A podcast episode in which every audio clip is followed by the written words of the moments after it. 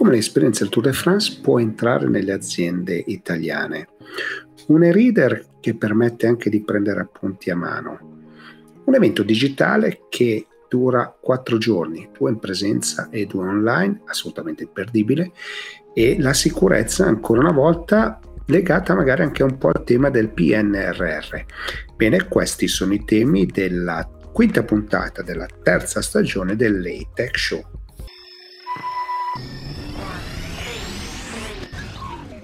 Ciao e benvenuti alla nuova puntata dell'E-Tech Show, ormai lo sapete che è la serie che racconta la cultura digitale e lo fa facendo parlare i protagonisti. Come sempre, insomma, mettetevi like, iscrivetevi, seguite tutti i podcast, insomma ormai i podcast sono diventati forse il canale privilegiato dell'E-Tech Show. Se avete qualche domanda scriveteci in modo che insomma possiamo dedicare lo spazio agli argomenti che più vi interessano. Bene, non perdiamo altro tempo e partiamo.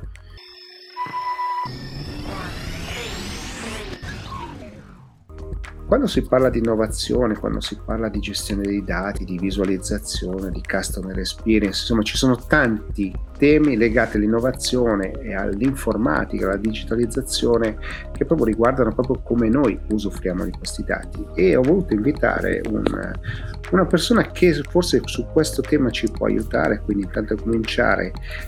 Ti chiamo, eccoti qua, David Mappelli di NTT, perché ho voluto chiamarti, David, perché proprio tu sei uno che può raccontarci bene che cos'è, cosa vuol dire innovare in questi termini. Anzitutto grazie Gigi dell'opportunità e poi buongiorno a tutti quelli che avranno modo e occasione di vederci. Sono David Mappelli, all'interno di NTT Limited Italia mi occupo di tutto quello che è il go-to-market, è definito come go-to-market practices, quindi tutto ciò che poi nel mondo della system integration tocca anche l'innovazione. E vado subito a provare a rispondere alla tua domanda, nel senso che NTT ha, mi sento di dire, nel proprio DNA l'innovazione, e quando si parla di innovazione, di cambio dell'esperienza utente, di campo dell'esperienza delle persone che seguono anche avvenimenti, che possono essere avvenimenti sportivi o altro, la prima cosa che mi viene in mente, io sono entrato in NTT nel 2014, è quello che noi abbiamo cominciato a fare nel 2015 con il Tour de France. Abbiamo cominciato utilizzando la tecnologia e quindi adoperandoci per creare un'innovazione tecnologica, a cercare di rivoluzionare quella che si chiamava la fan experience, cioè come le persone che seguivano il Tour de France avevano modo di vedere e partecipare a questo punto in modo sempre più immersivo all'interno di quello che era l'esperienza del Tour de France, lavorando su quelli che sono i dati e i dati che potevamo recuperare dai singoli ciclisti all'interno della gara stessa, tappa per tappa, chilometro per chilometro, montagna per montagna, scalata. E da lì è iniziato il nostro percorso. Cioè, ti interrompo così, perché io ho apprezzato molto, no, questo modo di avere l'informazione che prima ti poteva passare solo il cronista, quindi lì e sappiamo insomma De Zan ci ha insegnato tanto nel tempo, però adesso avevi tutta una serie di informazioni incredibili, a che velocità stava andando, quant'è il tempo dagli inseguitori in tempo reale, no? C'è tutta una serie di informazioni meravigliose sotto questo aspetto che ci hanno sicuramente aiutato a comprendere meglio il fenomeno del ciclismo. Assolutamente sì, è stato un percorso, iniziato nel 2015 che poi si è arricchito di tanti sfaccettature tecnologiche che hanno a loro volta arricchito l'esperienza dei fan, di chi la viveva in televisione, di chi la viveva attraverso il web, perché poi i canali sono diventati a quel punto molteplici, ma anche tutto l'ambito predittivo. Una delle cose più simpatiche, che poi sono nel backstage di questi ambienti, che a un certo punto, se non ricordo male, nel 2018-2019 si è cominciato a fare una sorta di scommessa tra i giornalisti e sulla base dei dati, perché non solo i dati reali, tempo reale della corsa, ma anche i dati storici delle tappe, degli atleti, dello stato di forma eccetera, a scommettere in senso buono su chi avrebbe vinto la tappa il giorno stesso o il giorno dopo. E il primo anno il motore di intelligenza artificiale ha sofferto e ha perso un po' rispetto ai ai giornalisti esperti, hanno selezionato un pool di esperti, giornalisti che seguono il tour da anni.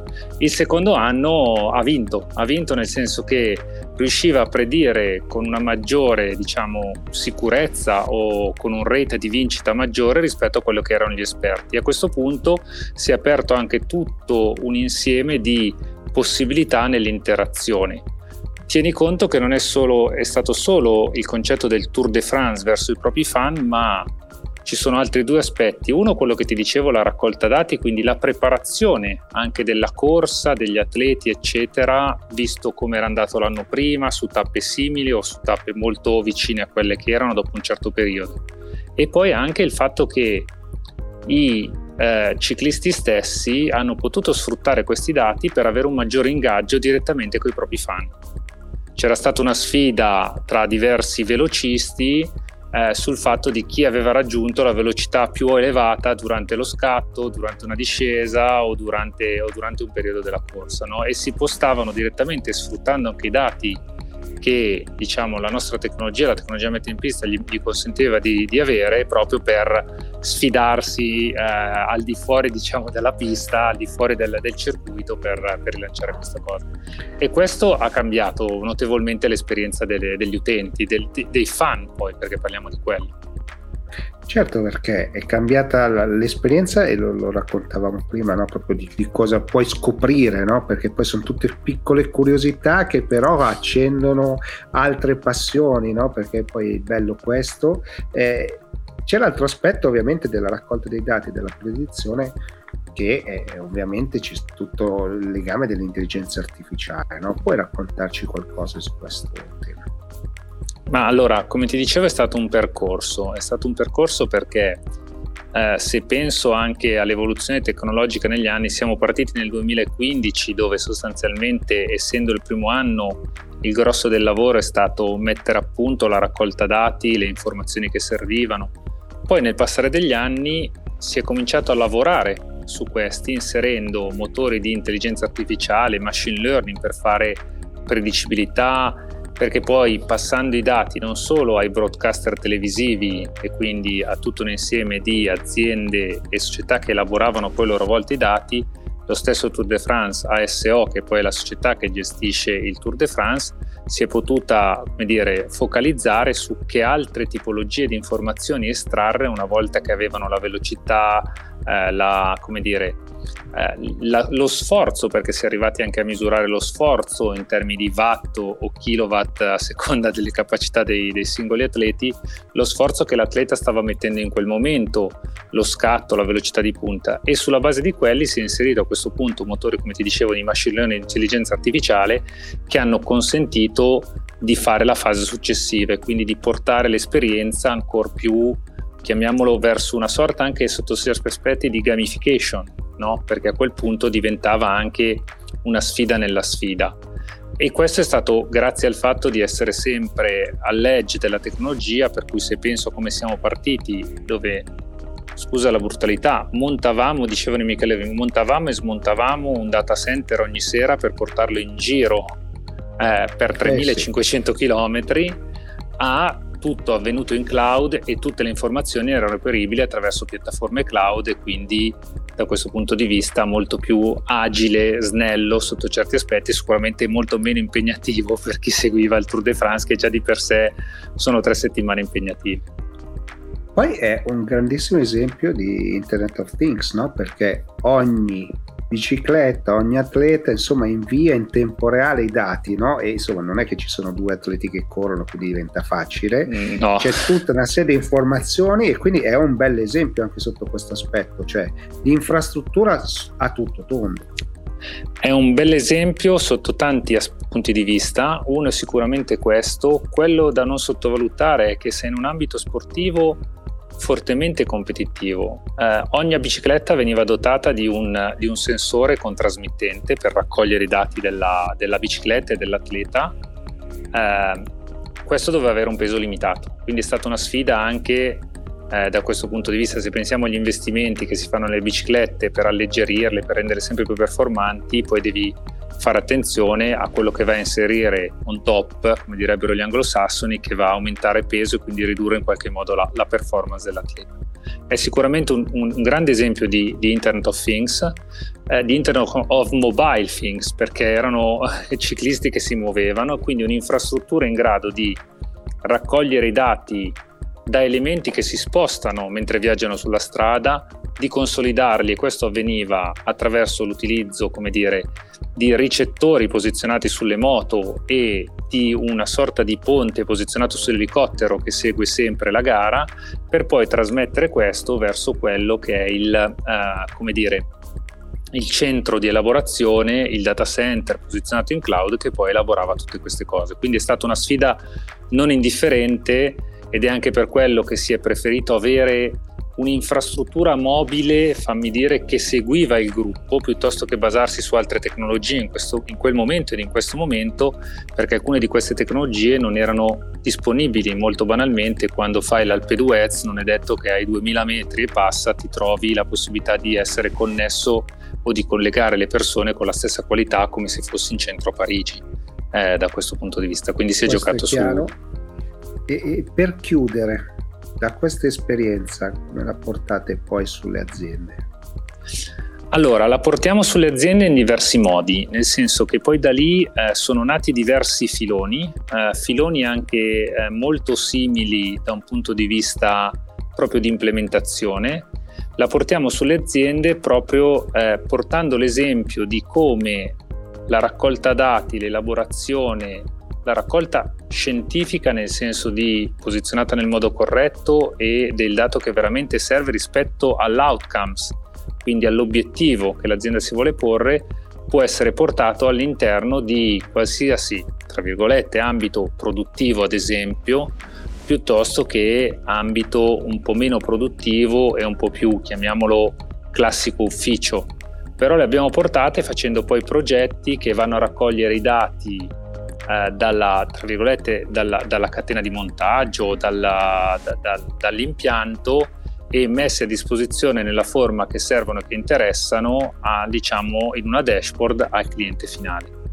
Sono, mille sfaccettature, perché poi quello che ti serve nell'esperienza come del Tour de France è un qualcosa di diverso, ma è quello che hai sostanzialmente costruito, validato e così via, è un approccio metodologico ed è un approccio sistematico che permette poi di replicare alcune di queste cose in altri ambiti. L'esempio più evidente che mi viene è, a valle di questo, un altro delle grosse esperienze che come NTT abbiamo fatto è stato quello di applicare questo modello al concetto di Connected Conservation per la salvaguardia dei rinoceronti in Africa, no? Per cui approcciare in un modo diverso per riuscire a garantire che si evitasse, per riuscire ad evitare, a garantire ed evitare il bracconaggio dei rinoceronti nelle aree protette. Quindi utilizzando queste informazioni, utilizzando i dati, le infrastrutture, per definire una sorta di perimetro protetto, sicuro, sorvegliato, che ci permettesse di andare e sapere dove si trovavano i diversi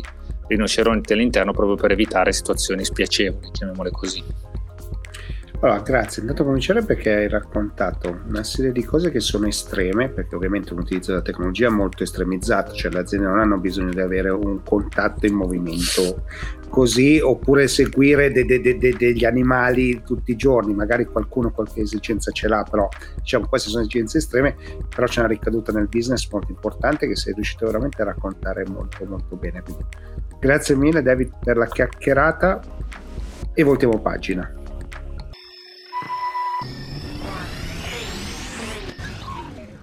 Allora, il mondo degli ebook è un mondo particolarmente interessante, ci sono dei grandissimi appassionati, insomma volevo un po' parlarne. Per fare questo invito subito Lorena Landini di Rakuten Kobo, proprio per capire che cosa sta facendo l'azienda, come sta andando il mercato e quali sono le novità, perché poi ci sono le novità. Ciao Gigi. Allora, partiamo proprio dalle novità, partiamo dal mercato, cosa state facendo e cosa state vedendo? Sì, allora intanto una piccola introduzione su chi è Rakuten Kobo. È un'azienda canadese fondata nel 2009 e qualche anno dopo, nel 2011, acquisita dal colosso giapponese Rakuten. Abbiamo oltre 38 milioni di utenti nel mondo e Kobo è quindi uno dei leader mondiali nel mercato della lettura digitale, che ha avuto un boom proprio negli ultimi 2 anni. Caratteristica di Kobo è il fatto di essere l'unico libraio digitale globale ad occuparsi esclusivamente di lettura digitale, e questo rende l'azienda altamente specializzata in questo settore, molto focalizzata sui propri clienti e la cui missione aziendale è quella di fornire a tutti i lettori la migliore esperienza di lettura ovunque, in qualsiasi momento, in ogni lingua e su qualsiasi dispositivo. Gli ultimi 2 anni hanno visto una grandissima esplosione del mercato degli ebook e anche quello degli reader. I dati interni ci dimostrano che il tempo di lettura è aumentato addirittura del 93% e questa tendenza non si è involuta con il ritorno a questa pseudo-normalità, bensì è continuata con dei ritmi un po' più bassi ma comunque sostenuti, segno che le persone non hanno mai abbandonato questo hobby della lettura e l'hanno invece introdotta nella vita quotidiana. I lettori più forti, per venire alla parte di prodotto, tendono presto ad abbandonare le applicazioni mobile per acquistare un e-reader, perché l'e-reader è il dispositivo migliore per una lettura prolungata, per tutte le sue caratteristiche, dallo schermo che restituisce una sensazione simile a quella della carta stampata, a tutte le funzioni aggiuntive per il meglio di questa esperienza. Poi banalmente insomma la vista ne giova. La vista ne giova perché ci sono diverse funzioni, appunto dalla personalizzazione dello schermo, allo schermo E-Ink, all'illuminazione che può essere regolabile, che sono tutte cose che non si possono modificare sulla carta stampata e aiutano moltissimo invece sugli e-reader, insomma tramite la tecnologia. E volendo parlare appunto di prodotti, questo è stato un anno particolarmente ricco di novità per Kobo. Qualche mese fa abbiamo presentato Kobo Elipsa, che ha rappresentato già lui una svolta nel mondo degli reader, poiché ha introdotto alcune innovazioni piuttosto importanti per questa categoria di prodotti, richieste peraltro dai nostri clienti che noi ascoltiamo sempre. Ha introdotto la funzione di annotazione, quindi la possibilità di annotare ebook, PDF o di scrivere note personali, e questo e-reader che introduce quelli nuovi che stanno appunto arrivando, sono stati introdotti per quelle persone che leggono di preferenza libri di saggistica, narrativa complessa, libri accademici o professionali, che hanno necessità di interagire maggiormente col testo, fare annotazioni, prendere appunti, evidenziare, eccetera. E sulla scia di tutte queste innovazioni, infatti, nelle settimane scorse abbiamo presentato 2 nuovi reader, Kobo Sage e Kobo Libra, che introducono o sviluppano delle funzioni che sono frutto di tutti gli investimenti continui che l'azienda fa in innovazione, proprio per migliorare continuamente l'esperienza di lettura di tutti i clienti. Partiamo quindi con una panoramica magari su Kobo Sage, che è il nostro e-reader flagship e che è quello con le caratteristiche top. Diciamo che questo è un e-reader progettato per offrire ai lettori un'esperienza di lettura davvero incomparabile, impareggiabile. È il non plus ultra della categoria e-reader e ne siamo molto orgogliosi. Include ogni funzione che tutti gli e-reader Kobo possono offrire e in più offre la compatibilità con Kobo Stylus, quindi con il pennino, per poter annotare e prendere appunti, così da avere in un unico dispositivo tutti gli aspetti dell'esperienza di lettura che una persona può desiderare, senza limitazioni. Ha delle caratteristiche veramente premium. Partendo dallo schermo, ha un design a filo da 8 pollici, sottilissimo e molto elegante, ed è dotato della più recente tecnologia E-Ink Carta 1200, i cui vantaggi tecnici di fatto si traducono in benefici per l'utente, quindi un display molto più veloce, neri più profondi, e è stata introdotta anche la modalità scura, con la quale i lettori possono invertire il colore dello sfondo del testo e quindi ulteriormente ridurre l'affaticamento degli occhi. Prima ho menzionato Elipsa e il pennino. Kobo Sage ha lo stesso software di annotazione e funziona perfettamente con la nostra Kobo Stylus, che in questo caso è venduta separatamente. Quindi si possono annotare ebook, PDF o usare una funzione molto comoda che è quella di annotazione integrata per gli appunti personali, che si possono prendere a scuola, all'università, in riunione, per scrivere la lista della spesa, quello che uno preferisce. Questi appunti, scritti a mano, si possono poi convertire in testo digitale, quindi con un tocco molto semplice si possono convertire e poi esportare tramite Dropbox in maniera da renderli disponibili da qualunque dispositivo, poterli aggiornare e averli sempre a propria disposizione.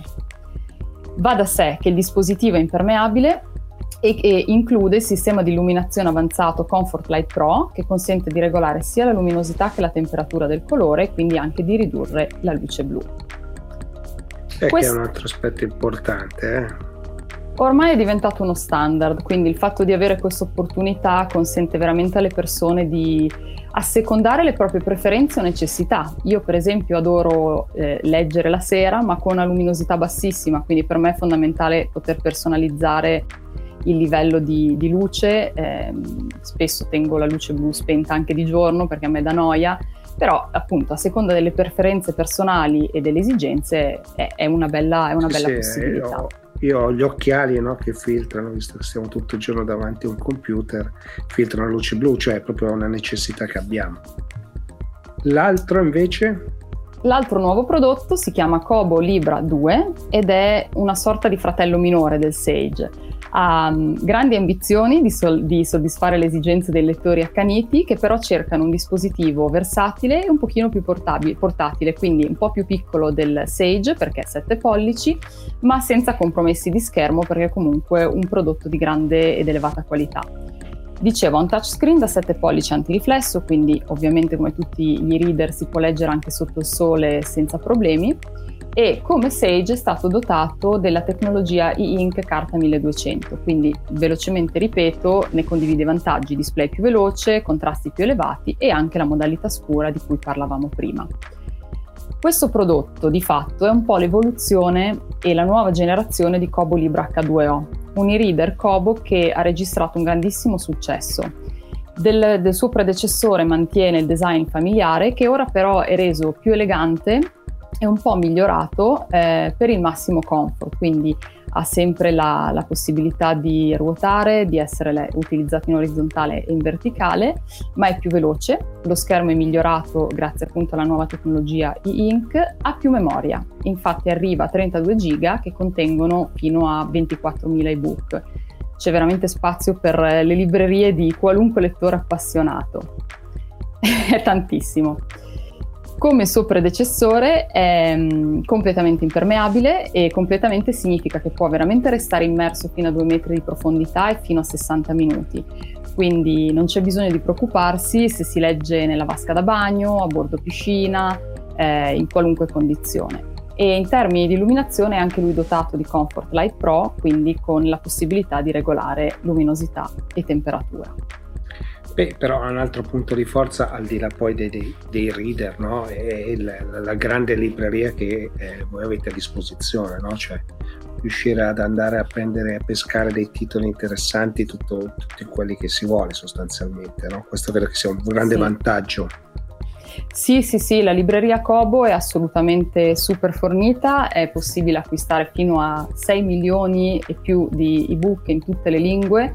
Quelli in italiano mi sembra siano tra i 250 e i 300.000, sono in costante aumento perché ovviamente gli editori ormai pubblicano quasi sempre anche la versione digitale di tutti i titoli che vengono rilasciati e distribuiti, e quindi c'è veramente un'ampia scelta, è possibile leggere nella lingua che si preferisce, e il vantaggio con Kobo è che si può avere la massima libertà di scelta, quindi si può acquistare non solo da Kobo, dal sito kobo.com, ma anche da altri siti, penso a Peltrinelli, Google Libri, IBS, quindi c'è una possibilità di scegliere la fonte da cui acquistare e anche la possibilità di leggere su tantissimi formati, non solo i più diffusi che sono appunto l'EPUB o il PDF o altri, ma veramente tantissimi formati. La volontà dell'azienda è quella di fornire al nostro cliente, al nostro lettore, la possibilità veramente di leggere quello che vuole, come vuole e nel formato che preferisce. Con una altissima qualità, perché poi quello è una delle discriminanti, che fa poi la grande differenza. Sì, questo è un punto importante per Kobo. Noi non rilasciamo mai funzioni che non siano ad un livello qualitativo elevato, per dare la massima qualità al nostro lettore. Va bene, allora, grazie mille Lorena davvero per la chiacchierata e voltiamo pagina. Bene, parlare di change management, di risk management, di PNRR, insomma ci sono tanti argomenti e in questa puntata vorrei proprio parlare di uno degli argomenti che secondo me è molto caldo, che è quello legato alla sicurezza, ma anche a questo piano nazionale di resilienza, insomma, che stiamo qua a raccontare cos'è il PNRR, e per questo ho invitato un ospite che sul tema insomma ne sa parecchio, vedrete un po'. Eccolo qua, Enrico Ferretti di Protivity, sperando di non aver sbagliato il nome. E intanto cominciare, benvenuto. Grazie Gigi. E quindi partiamo proprio da qui, no? da questo piano nazionale che è estremamente importante, e lo leghiamo però al tema del risk management, della sicurezza, insomma è quello che i progetti che state vedendo. Sì, grazie Gigi.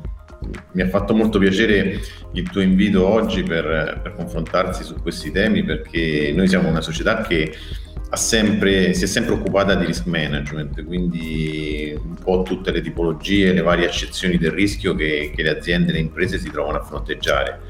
E negli ultimi anni sicuramente uno dei principali rischi che le aziende si trovano a fronteggiare è quello della sicurezza, o come viene adesso chiamato il rischio cyber.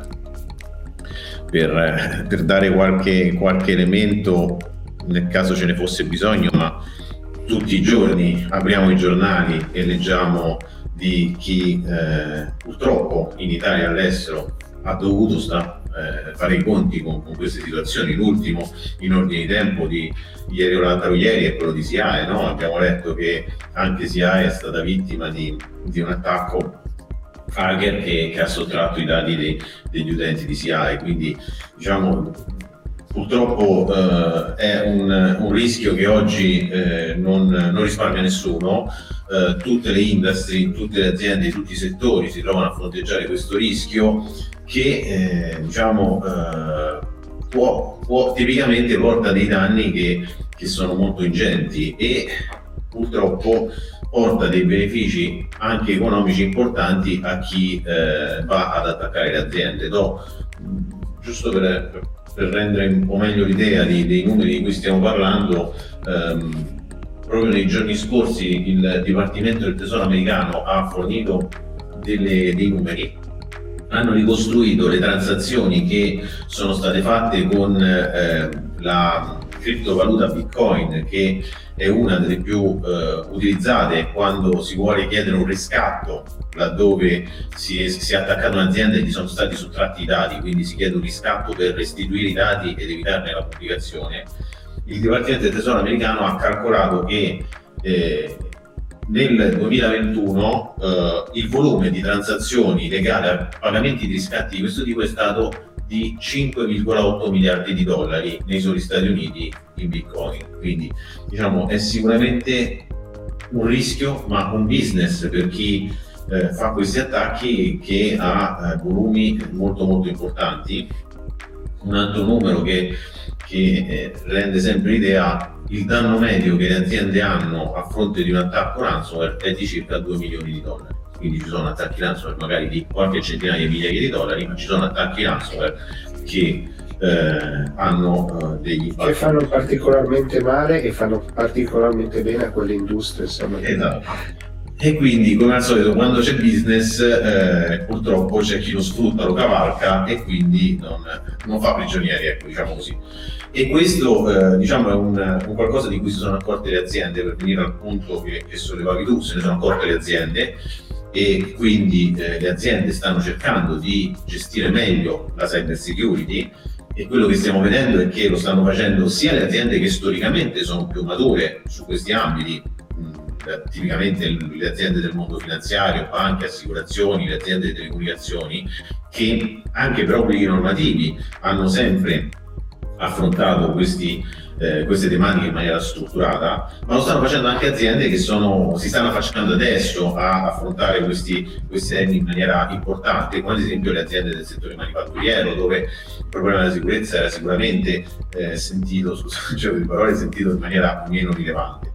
E lo stanno facendo, oltre alle aziende, anche le istituzioni, quindi enti governativi, istituzioni a vario titolo stanno definendo dei requisiti regolamentari per aumentare il livello di sicurezza sia nei servizi che vengono, nei servizi e nei prodotti che sono offerti ai cittadini, ma anche poi sulle infrastrutture critiche del sistema paese.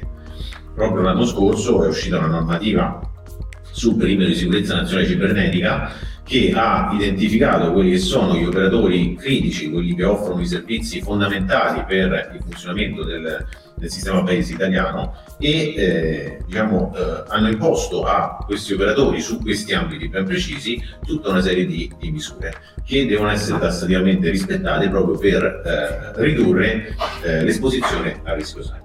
E come dicevi tu, anche il PNRR ovviamente va in questa direzione, in primis con l'obiettivo di aumentare, incrementare il livello di cyber security della pubblica amministrazione. Ci sono più di 600 milioni di euro che sono stati, saranno dedicati all'aumento della cyber security, all'aumento del livello di cyber security nella pubblica amministrazione. Ma in realtà, diciamo, il tema della cyber security è un po' un tema che compare più volte all'interno del PNRR, perché anche nelle missioni che non sono specificatamente dedicate alla pubblica amministrazione e alla sicurezza, quindi quella sul green, sulla digital transformation del settore industriale, anche lì viene detto chiaramente più volte che tutti i progetti e le iniziative di innovazione e di trasformazione digitale devono essere fatte anche avendo veramente il fatto che bisogna dedicare risorse, bisogna gestire in maniera opportuna tutti gli aspetti di cyber security. Quindi una parte di quei fondi che saranno dedicati a tutte le iniziative di trasformazione digitale e di ammodernamento del sistema Paese Italia dovranno essere fatte nel rispetto della cyber security, cercando per quanto possibile di proteggere questi. Adesso mi sono venute subito due domande, anche se poi il tempo diventa sempre un po' tiranno. La prima è: che luce abbiamo da quello che potete vedere per fare questi progetti? Cioè, perché in realtà i soldi arrivano, ma il progetto è sicuramente lungo nel tempo. E secondo, come stanno un po' rispondendo sia la PA che l'azienda? Ma allora, in realtà, diciamo, le iniziative strettamente legate al PNRR in questo momento stanno partendo, ma non siamo ancora nel vivo, no? I fondi si stanno progressivamente stanziando, si stanno avviando i bandi di gara, quindi diciamo in qualche modo la macchina si sta mettendo in moto. È appena uscita una gara nel mese di settembre per quanto riguarda la pubblica amministrazione proprio sulla cyber security. È chiaro che il tema della cyber security è un tema complesso, è un tema che non si risolve e non si affronta in maniera definitiva nell'arco di poche settimane o di pochi mesi, che richiede un percorso, però sicuramente ci sono degli ambiti in cui si può intervenire anche in maniera abbastanza veloce. Noi, diciamo, molto spesso le aziende ci chiamano, ci chiedono: fatemi capire qual è il mio livello di cyber security e aiutateci a disegnare un percorso per crescere da questo punto di vista. E quello che facciamo è proprio andare poi a prioritizzare gli interventi, cercando comunque già dai primi mesi di mettere a terra quegli interventi che comunque magari non sono definitivi, non sono risolutivi, che però consentono di abbattere in maniera significativa il rischio, anche se poi magari va progressivamente ridotto ulteriormente per ricondurlo a livello di accettabilità.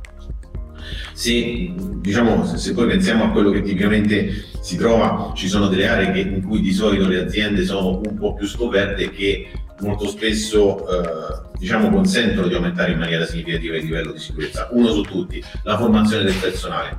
Molto spesso nelle aziende ci sono tante soluzioni tecnologiche che poi falliscono perché i dipendenti, i collaboratori, chi lavora nell'azienda non adotta dei comportamenti sicuri, non pensa alle conseguenze di quello che può fare. Non per niente oggi la gran parte degli attacchi che vanno a confine partono dal fatto che si sfruttano delle falle delle persone. Si ingannano le persone per farsi dare delle informazioni, il phishing, quindi quelle email finte che ci arrivano, fanno proprio questo: ingannano le persone per ottenere delle informazioni tecniche che servono per fare l'attacco, utenza e password, che non sarebbero ottenibili altrimenti. Quindi sicuramente un ambito importante su cui intervenire è questo. L'altro ambito spesso trascurato dalle aziende è la capacità di capire quando si è attaccati, quando sta succedendo qualcosa di sospetto, perché si investe molto nella parte di prevenzione, quindi si vanno a mettere le serrature, si vanno a mettere a blindare le finestre, però poi mancano i sistemi di allarme che ci fanno capire quando questi sistemi di difesa vengono bypassati, e quindi ci consentono di intervenire tempestivamente. La maggior parte delle aziende si accorge o non si accorge di essere stata attaccata, o si accorge di essere stata attaccata quando l'attaccante gli dice: guarda, sono entrato e ho via i dati. E quindi sicuramente questi sono degli ambiti dove porre l'attenzione, dove è possibile fare anche in tempi ragionevolmente brevi degli interventi importanti. Sì, ricordiamo che insomma gli attacchi iniziano oggi ma si manifestano dopo qualche mese, no? Quindi questa è un po' la cosa difficile da riuscire a spiegare alle aziende, no? Che sei già stato attaccato quando te ne sei accorto, e quando te ne stai accorgendo è troppo tardi. Sì, ormai è successo, anche perché spesso proprio l'attacco si sviluppa nel tempo, si va per fasi successive, e queste fasi successive vengono messe a terra in un tempo che può essere anche di diverse settimane, proprio perché l'abilità di chi attacca è quella di non farsi scoprire, e quindi se vogliamo si muove lentamente, progressivamente, studia, magari rimane silente per studiare il comportamento della vittima, e dopodiché fa l'attacco, e poi magari dopo un po' di tempo ti dice: guarda, sono riuscito a portarti via questi dati, e a questo punto, se li rivuoi e vuoi evitarne la pubblicazione, paghi. E poi insomma riuscire a fare controllo su questi temi è veramente sempre più importante. Quindi, grazie davvero e voltiamo pagina. Grazie a tutti.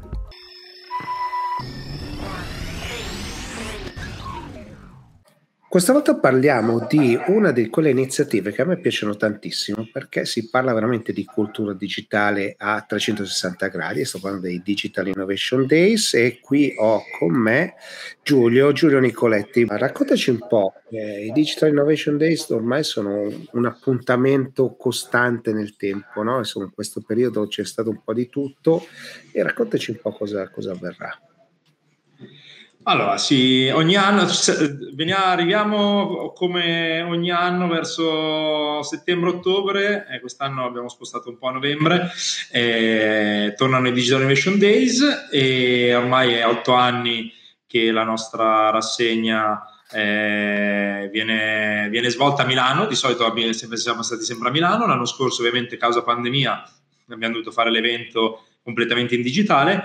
Quest'anno invece abbiamo deciso di tornare, lo possiamo dire, di nuovo dal vivo, ne sentivamo l'esigenza, e quindi abbiamo, nonostante le condizioni siano sì migliorate, ma soprattutto per l'ambito eventi, nel senso ci sono ancora molte restrizioni, e quindi non eravamo così sicuri di fare un evento dal vivo, ma ce l'hanno chiesto e abbiamo visto che c'era la possibilità di farlo, e quindi abbiamo voluto investire sia dal punto di vista economico ma anche di tempo e di risorse, perché riuscire a fare un evento sia fisico che digitale vuol dire che ti porta via tempo e risorse per fare entrambe le cose, quindi ma ce la faremo come sempre, ce la stiamo mettendo tutta, e quindi faremo 2 giorni dal vivo per chi può e vuole seguirci a Milano al Telen Garden Calabiana, e chi non può venire ovviamente potrà vedere la sala principale comunque in streaming. E poi 2 giorni invece completamente digitali, dove trasmetteremo le 12 sale verticali che abbiamo creato quest'anno. Raccontaci un po' quali sono un po' i trend, perché insomma sappiamo che voi seguite molto le richieste, no, che vengono dal basso. Allora, assolutamente, nel senso che noi ogni anno, finito l'evento, facciamo sempre una survey per capire che cosa è piaciuto, cosa non è piaciuto, e quelle che possono essere le cose che, nel senso, le persone vorrebbero trovare all'interno del nostro evento. Quindi ogni anno cerchiamo di migliorare quello che è il nostro evento. Ovviamente non si può fare tutto, e non si può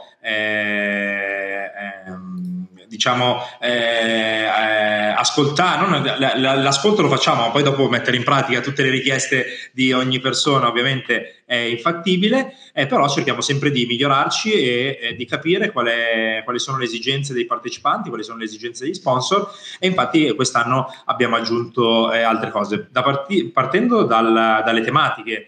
Ovviamente il nostro evento, quando è nato, era nato come un evento solamente sui social media, poi è andato a essere un evento che racchiudeva tutta la parte digitale, tutta la parte dell'innovazione. L'anno scorso abbiamo inserito anche quello che era la sostenibilità.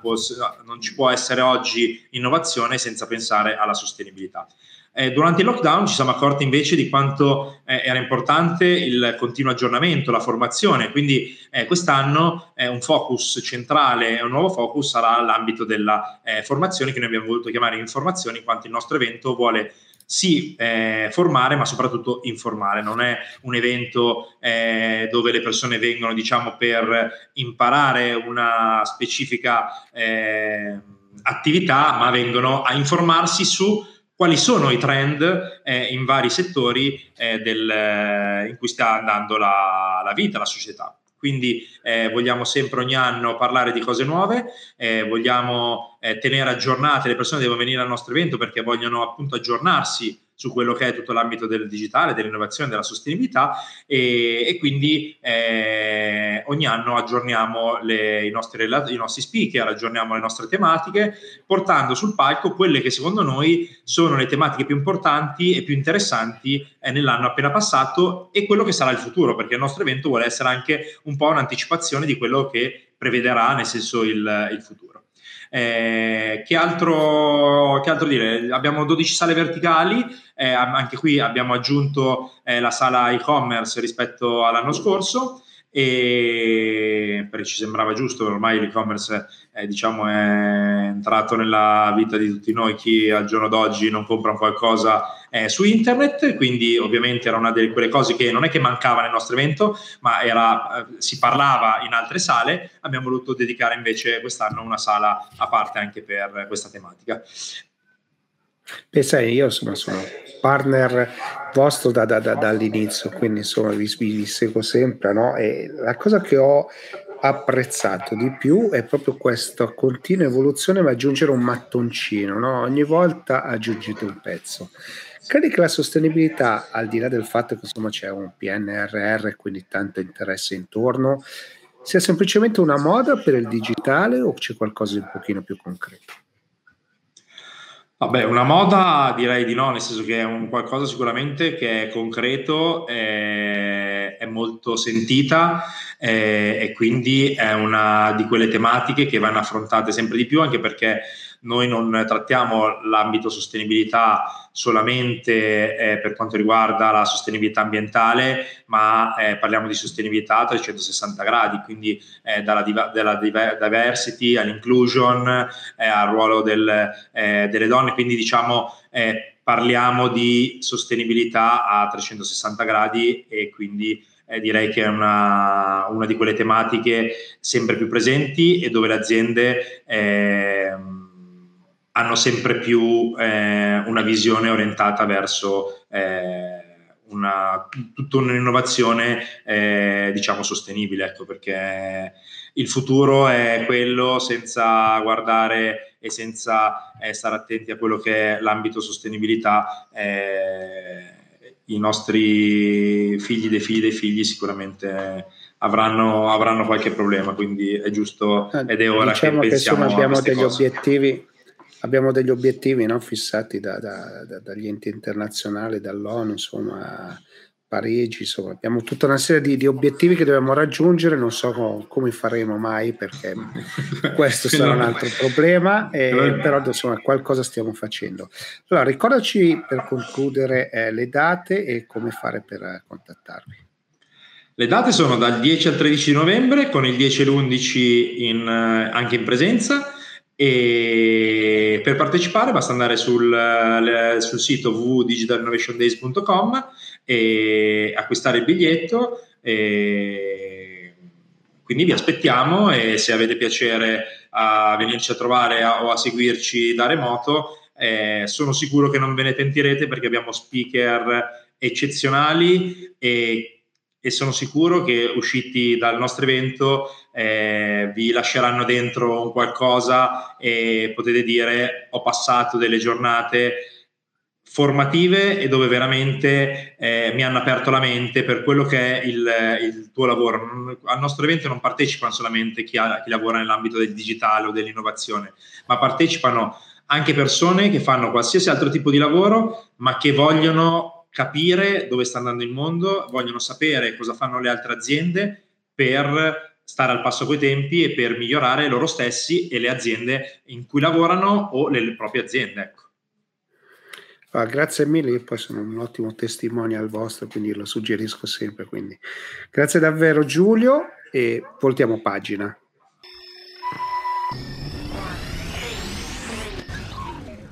Siamo giunti al termine anche di questa puntata dell'Hightech Show, la quinta della terza stagione, e come sempre insomma vi ringrazio per essere arrivati fino qua. Fateci sapere insomma cosa vi è piaciuto, cosa no, se ci sono argomenti che vi possono interessare, in modo che insomma possiamo andarli a trattare nelle prossime settimane cercando qualche protagonista, e non mi resta altro che salutarvi. Ciao, grazie.